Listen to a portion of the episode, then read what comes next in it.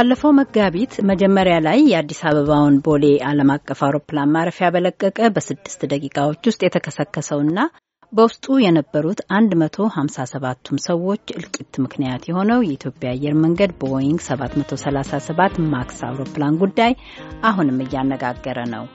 የኒውዮርክ ታይምስ ጋዜጣ ከትላንት በስቲያ ባወጣው እትሙ ከዚህ ቀደም አደጋው በደረሰ ማግስት የተነሱና ወደ ቀደመው ተመሳሳይ አደጋ የኢንዶኔዥያው ቦይንግ 737 ማክስ 8 መከስከስ ዕጣ መንስኤ ምንነት የሚወስዱ ጥያቄዎችን እንደ አዲስ አንስቷል።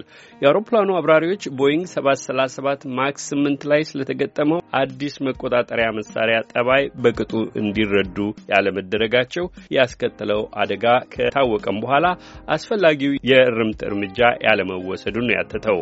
ይህም ብቻም አይደለም። መንግስታዊ ተቆጣጣሪ አካል የዩናይትድ ስቴትስ የፌዴራል አቪዬሽን አስተዳደር ስራውን በቸልተኝነት ሊቆጣጠረው ይገባ ለነበረው ድርጅት ቦይንግ አሳልፎ ሰጥቷል ሲልም ይተቻል።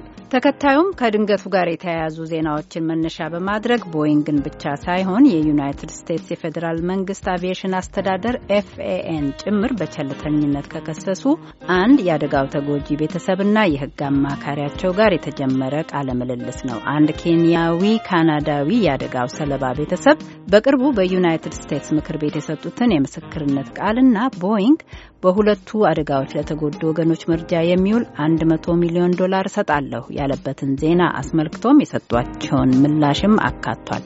አሉላ ከበደ ነው ሁለቱን እንግዶች ያነጋገረው። የምሽቱም እንግዶቹ ራሳቸውን ያስተዋውቁና ይጀምራል።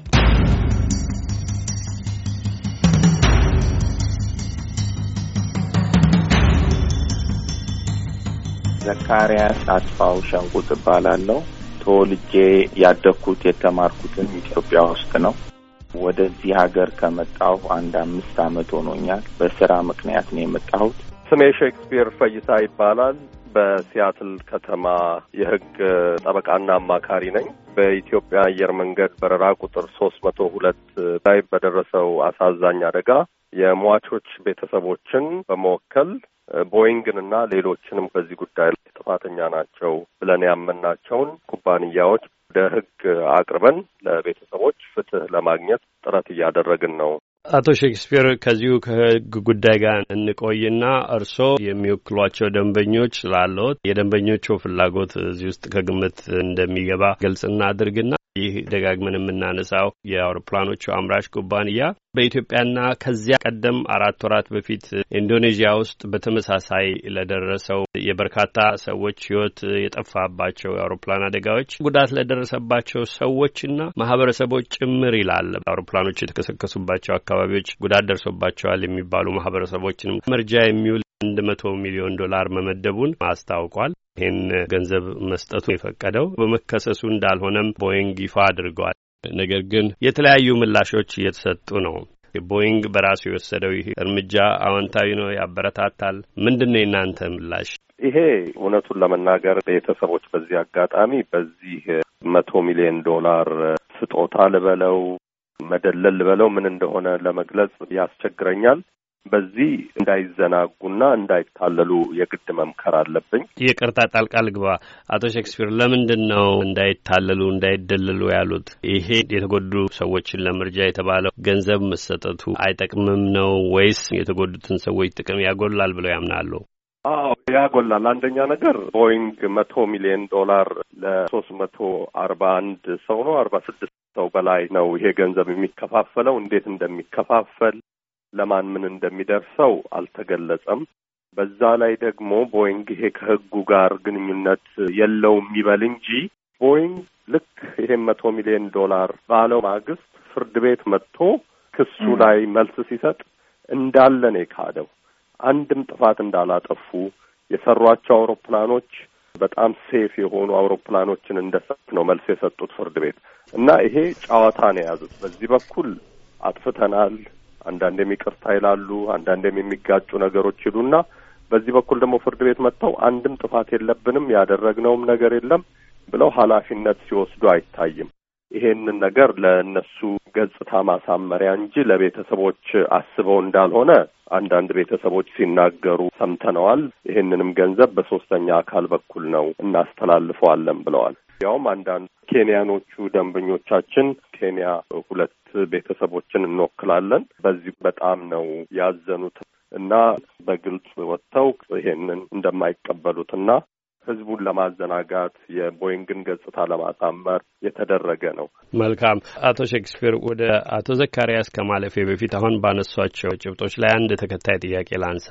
ይሄ በቦይንግ በኩል የተወሰደው እርምጃ ይልቁንም ለገጽታ ማሳመር ነው። ለተጎጂዎች ብዙ ጠቀሜታ የለውም። አብሮ ሊመጣ የሚችልም ችግር ይኖራል። የህግ አማካሪዎቻቸውን ሳያማክሩ ውል ውስጥ እንዳይገቡ ብለው መክረዋል።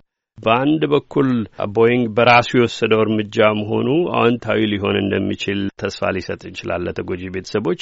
ከህግ አይን ውጪ ነው እንግዲህ ይህን የምለው ምንም አይነት ገንዘብ ያጡትን ሰው ህይወት የማይመልስላቸው መሆኑ ቢታወቅም ካሳ ከዚያ አንጻር እርስዎ እስከሚያውቁት በቀጥታ ከቤተሰቦች ጋር የተደረገ እንደምትወክሏቸው ደንበኞች ከደንበኞቻችሁ ጋር የተደረገ ቦይንግ ኃላፊነት የወሰደበት ይቅርታ፣ ጸጸት የገለጸበት የሚያውቁት ነገር አለ? የለም። ቦይንግ ዜና ማሰራጫዎች ላይ ወጥተው ከሚናገሩት በስተቀር እነሱ የሰሩት ምርት ሰውን ህይወት ያጠፋውን በተመለከተ አንድም አይነት ኃላፊነት ወስደው ቤተሰቦችን ለማግኘት ቤተሰቦችን ለማጽናናት እንዳዘኑ ከቤተሰቦች ጋር ምንም አይነት ግንኙነት አላደረጉም። ለዚህም ነው ይሄ የሚሰራው ስራ የገጽታ ማሳመርና ከንግድ ጋር የተያያዘ ቢዝነሳቸው ጋር የተያያዘ ስለሆነ ቤተሰቦች በዚህ ጉዳይ ልምድ ያላቸው በዚህ ጉዳይ ላይ የሚያውቁ ጠበቆችን ማነጋገር አለባቸው። ይሄንን ስጦታ ለመቀበል ከመሞከራቸው በፊት ማለት ነው። መልካም አቶ ዘካሪያስ በቀጥታ ወደ እርስዎ ልምጣ። ቀደም ሲል ያነሳነውን የዚህ ቦይንግ ለተጎዱ ሰዎችና ማህበረሰቦች መርጃ ያለውን የአንድ መቶ ሚሊዮን ዶላር በሁለቱ አደጋዎች ጉዳት ለደረሰባቸው ወገኖች ያሰበውን ይሄን ዜና እንዴት ተቀበላችሁት? እሺ እንዲያው ከፈቀድክልኝ አሉላ ወደ ኋላ ሄጄ እንደዚሁ timeline ሰርቼ እንድናገር ፍቀድልኝ። እሺ። ቦይንግ March አስራ ስምንት ላይ ማለት ነው። ከሳምንት በኋላ አደጋው ከተፈጠረ ከሳምንት በኋላ የቦይንግ ፕሬዚደንቱ ወጥቶ ምንድን ነው ያለው ነገር? እንዳውም ጥፋቱን ከቦይንግ የማራቅ ነገር ነው እና እንዳው እናዝናለን፣ ተጎጂ ቤተሰቦች ሀዘናቸውን እንጋራለን ብሎ በርቀት የተሰጠ ነበረ። የይስሙላ ከልብ ያልሆነ ሀዘን እያሉ ነው የገለጹት። በቂ አልነበረም ነው የሚሉት። አዎ ከዛ ደግሞ በኋላ ወደ ግንቦት ሰላሳ በፈረንጆች ከ shareholder ኦች ጋር ይኸው ፕሬዚዳንቱ እንደዚህ አይነት አደጋዎች የሚከሰቱት በ chain of event ነው። አንድ ነገር ላይ ሄደን ችግሩ ይሄ ነው ብለን መናገር አንችልም።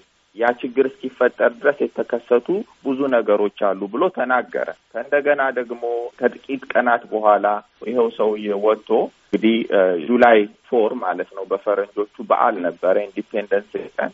የዛ ቀን ወጥተው መቶ ሚሊዮን ብር እንደሰጡና የዛኑ ቀን ደግሞ ሁሉንም ነገር የቀረበባቸውን ክስ በሙሉ ይኸው document ኡ እጄ ላይ አለ። ሙሉ በሙሉ ነው ማወራው አሉላ እስከ ዛሬ ድረስ የሰጡትን ይቅርታ በሙሉ ገደል የሚከት አስተባበሉ።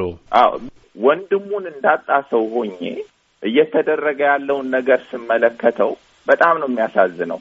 አንድ ቀን አንድ ነገር ትላለህ፣ በሌላ ቀን ሌላ ነገር ትላለህ። ከእንደገና ደግሞ በሕግ ማዕቀፍ ውስጥ ሙሉ በሙሉ ይሄ ነገር አይመለከተኝም እያልክ ዲናይ ታደርጋለህ።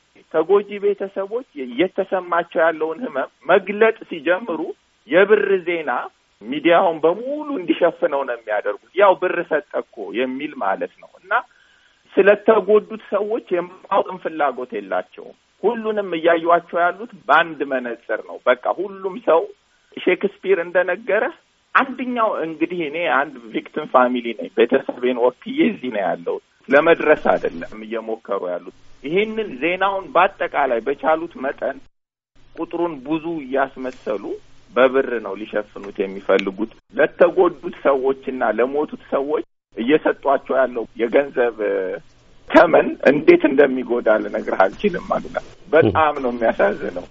ኃላፊነት አልወሰዱም። በቀጥታ የልብ የሆነ ሐዘንም አልገለጹም። ይልቁንም የገዛ ጥቅማቸውን ለማስጠበቅ የሚደረግ ጥረት ነው ነው እያላችሁ ያላችሁት እንግዲህ በርካታ ቤተሰቦችን ለሐዘን የዳረገ በሀገር ደረጃም ከፍተኛ ጉዳት ያደረሰ በርካታ አውሮፕላኖች እንዳይበሩ የተደረጉበት ነው እና ምናልባትም በፍርድ ኃላፊነት ተጠያቂ እስኪሆኑና ጥፋተኝነት ሙሉ በሙሉ እስኪረጋገጥ ኃላፊዎቹ ወይም የእነሱ ችግር ነው ብሎ መደምደም አይቻልምና አውሮፕላኖች ሲከሰከሱና የሰው ሕይወት ሲያልፍ ተጠያቂውን ለማግኘት የሚደረግ ጥረት ኃላፊነት እንዲወስዱም የሚደረግ ሙከራ አለ።